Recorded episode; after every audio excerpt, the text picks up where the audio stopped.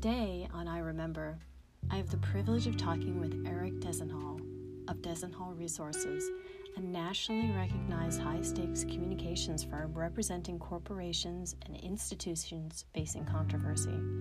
Eric is an author of nine books, including his most recent, Best of Enemies, co authored with Gus Russo, about the extraordinary friendship between a CIA officer and KGB agent.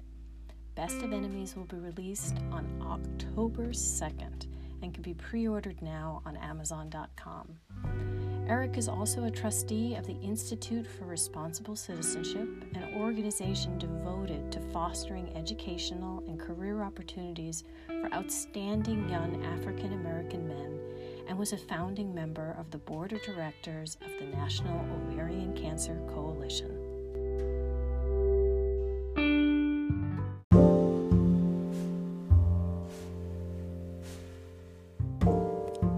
Welcome to I Remember, a podcast about the power of reminiscing to increase your self esteem and sense of meaning in life. I'm Eileen Fine.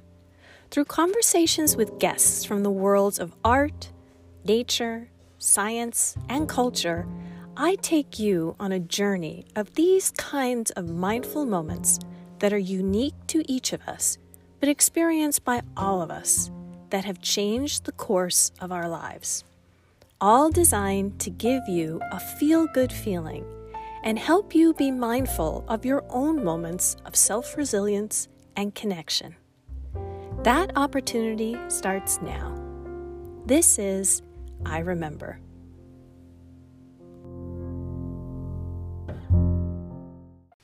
Hey, Eric, thank you for being with us today. Thanks for having me. So, what year are you taking us back to today? What was going on? I, I think I'm going to take you mostly back to 1987. And what was happening in that year? well, you? in the course of a couple of weeks, my mother died, I started a business, and I got married. Yeah. Life happens that way, right? Well, yes. I mean, she had she had gotten sick in uh, in 1986, and I had met my wife uh, shortly after uh, she got sick, and um, just I, I remember some of the intense conversations around that time, and and concluding that the the the free spirited 20s that so many people think they're going to have the uh, the carefree Frank Sinatra years were just not going to happen for me, mm-hmm. and that was. Um, I think that at midlife, that's something you reflect back on. But um, I was dealt some real cards, uh, some really bad ones and some good ones. Um, but I had to respond that year to that reality. Yeah. And that's a lot. I mean, that's kind of all over the place in, um, you know, in experiencing grief and love and the chance for success and failure with business, everything all at the same time. What is um, kind of a moment out of, I guess, maybe even all of those things, either collectively or, you know, each of them of connection that you had that kind of formed formed a foundation, I guess, for you to be able to move on. That gave you strength and a bit of clarity. I think that uh, you know, I, I getting married um, was something I never thought that that would happen. I wasn't very good at being single, and um, I didn't think that I would meet someone because I was kind of an old soul. But I had to grow up quickly for different reasons, having a lot to do with being dealt a bad card parent wise, uh, with my mother getting sick and dying very young, and another parent who had uh, issues we won't get into. But I think that um, it was really uh, tough to be dealt cards that made me grow up quick. And I think that there is a certain sense in our modern culture that you go through different phases in in some order.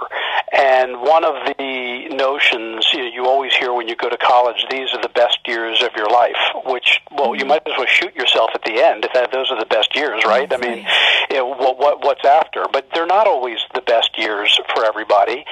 And I think that. Um, I had to come to grips with extraordinary responsibility, extraordinarily young. And there's this one voice. I remember a friend saying to me when I got engaged, as my mother was dying, "You're too young. You need to go out and experience the world." And I said, at the age of you know 23 or so, I've experienced a lot of the world, and I don't think I like it that much. Mm-hmm. And I think that this is when this person came along. It's not like the way life works is you say, I'm going to have fun until 30, and then I'm going to arrange for this person to come along at this time, and then maybe when I'm in my 60s and my parents are in their 90s, they die.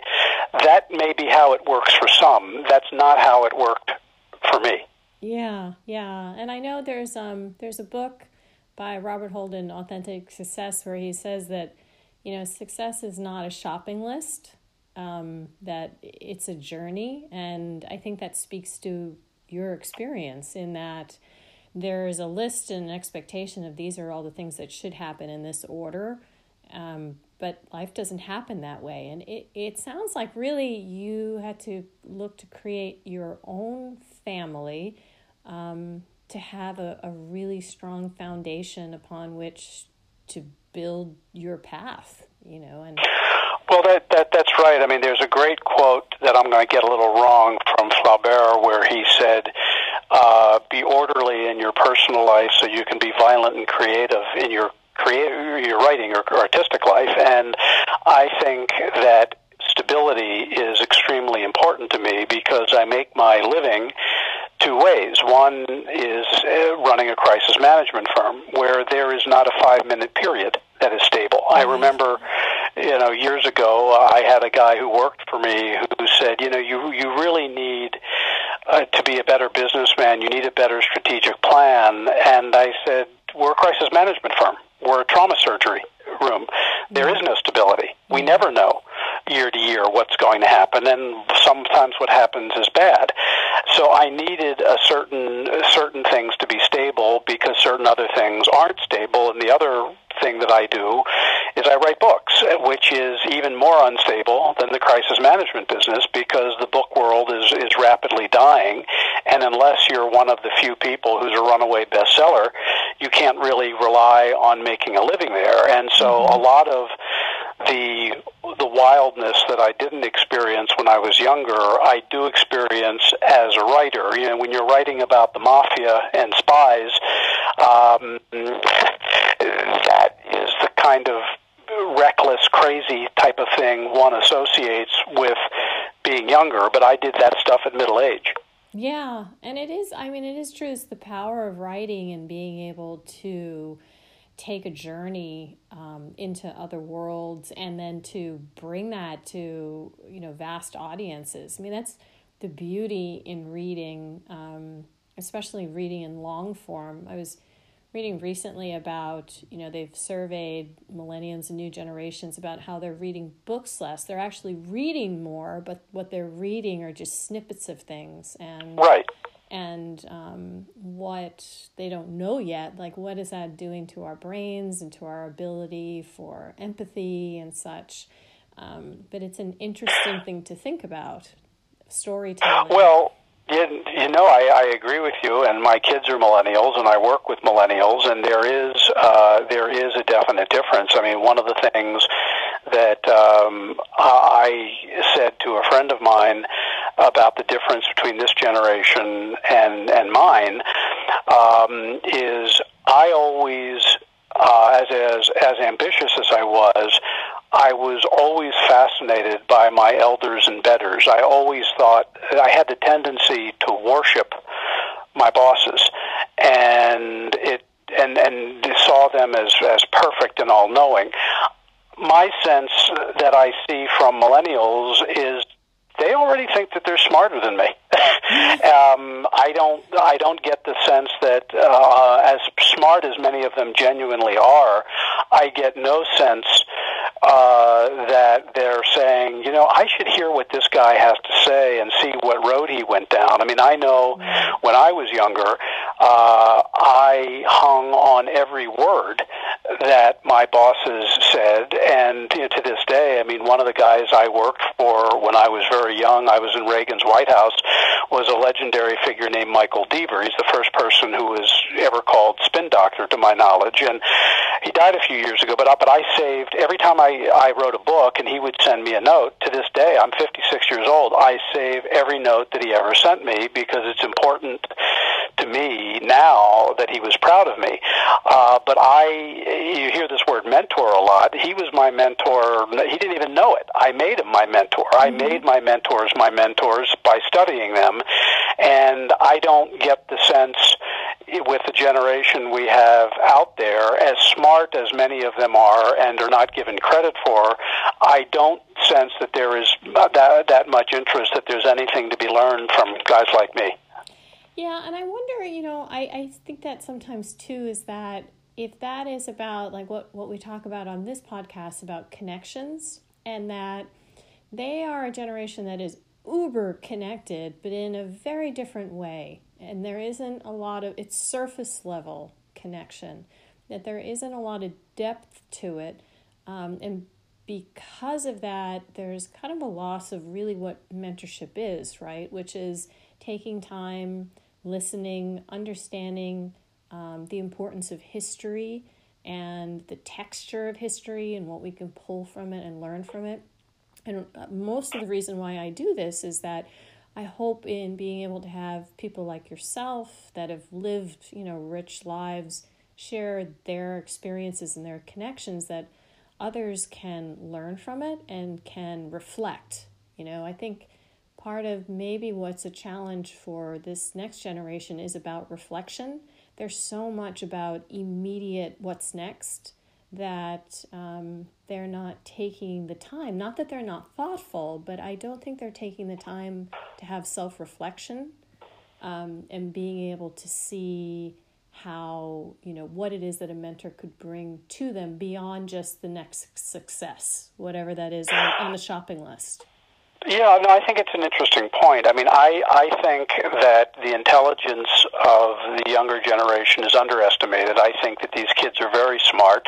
I also think that where I came of, uh, uh, I went out into the workforce in the 1980s where it was all about money, money, money, money, money. I mean, mm-hmm. I left the Ivy League in 1984, and, you know, so many people went to make money, and I, I really even though I ended up making money, I didn't go to Wall Street or anything like that. But I think that one of the things that millennials have going for them is I do think that their priorities are are better than money, money, money. But what I what I do have concern about is I was joking with one of my partners that I think that a lot of these kids want to get on a just want to fast forward to getting on a stage where they wear a headset like Steve Jobs and tell people what they think of stuff because yeah, Steve Jobs did us a bit of a disservice by standing on that stage with a headset because now you have a lot of people who don't know anything who just want to stand on the stage with a headset.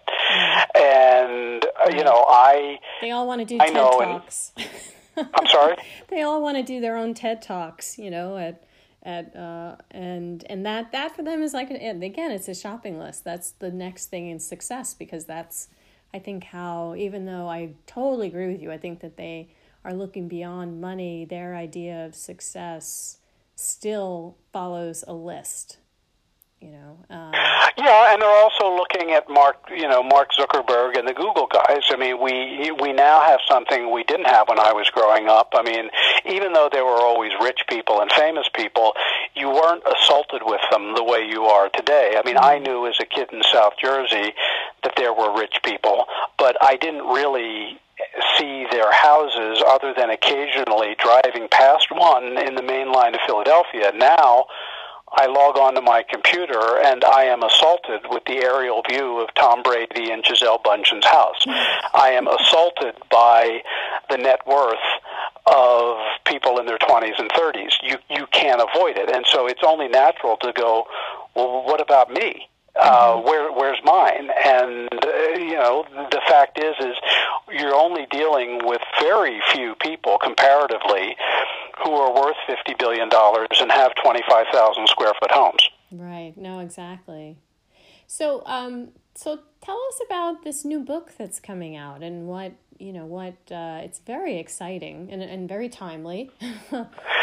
I think so. Yeah, the, the new book is called Best of Enemies, and it is about uh, two spies, uh, two legendary figures, a CIA officer named Jack Platt and Agent named Gennady Vasilenko. They were assigned the task with turning each other, getting each other to betray their countries.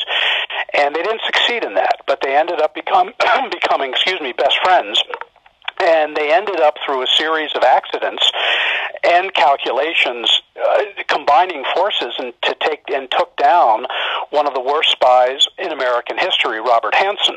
Uh, some of it was unwitting, but with all the discussion nowadays about Russia, what was it, what's interesting to me is you hear terms like collusion and hacking and meddling. What I was interested in with my co-author Gus Russo is what do two spies do when they get up in the morning? How do they do it? Um, and that's what this book talks about. Two guys, two guys who are given uh, serious spy assignments and uh, spent decades doing it and had some of the most extraordinary adventures you can imagine and um, ended up becoming involved with some of the biggest operations in, in history. Yeah, and again, I mean, it's just it's about the journey. You know, whether your life is like what you do or what I do, or something as uh, you know out there as what they did, you're still living day to day. Um, and w- how do you live that life? How do you accomplish what it is that you want want to accomplish, and how are you building meaning into that? You know, I I think it's extraordinary their story and the friendship that they built, the connection that they had with each other in such a bubble world that they were able to um, have that connection with each other and what that meant. Well, I think one of the things I learned from it is is uh, I was always interested in why didn't the U.S. and the Soviet Union blow each other up, and the answer that I ultimately concluded, getting to know these two guys, is we didn't really want to. Our systems hated each other, but the people really didn't have the appetite, nor did the leaders, to go to war. Um, there, I mean, there were plenty of, of missteps and tragedies along the way, but you know, Jack, the CIA guy, was a real right-wing former Marine, rabid anti-communist, and Gennady, uh, to this day, is an old-level Soviet character. And what they basically, what they had in common is both of them were irreverent cowboys. Um, Jack, his his na- nickname was literally cowboy, and they came to love each other. Um, really become close friends that didn't have the appetite to kill each other. I mean, they had the appetite to destroy traitors.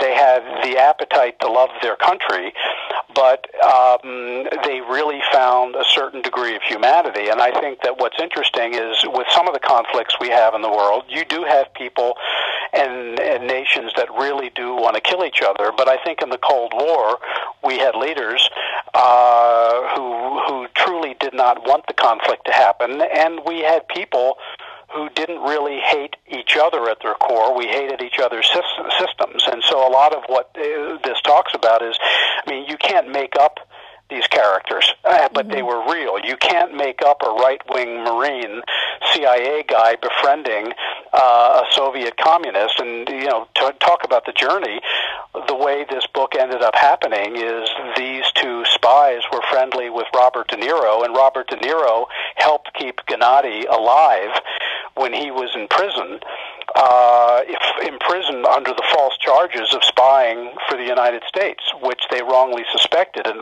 you know, I certainly didn't know when I got into this process I would discover all these interesting characters. I mean, who would have believed that Robert De Niro would have kept a Russian spy alive in jail right. because he sent sent him a Christmas card, and the and the gangsters in the jail said, "Oh, he knows Robert De Niro. Let's protect him." Right, right, yeah. I mean, talk about the power of connection. Yeah. Well, I am really looking forward to it coming out. It's being released in October. Yeah, October two. It's it's on it's on Amazon right now, and okay. uh, we're very we're very excited about it. Well, great. I'm going to put a link up to it that everybody can check out and pre-order it. And I thank you so much for this time. Um, and I wish you the greatest of success with the book, and um, and with everything that you have going on with your company, and hopefully the next book to come. Thank you so much. I really enjoyed doing it, and hug your little girl for me. I will. Thank you, Eric. Bye. Uh, okay. Bye bye.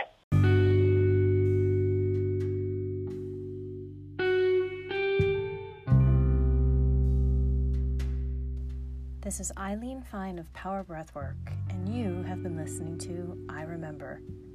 Eric's new book, Best of Enemies, will be released in October be on the lookout for it online and at your local bookstores. And visit us on our website, LinkedIn, Instagram, and Facebook at Power Breathwork to learn more about how you can create your moments of connection.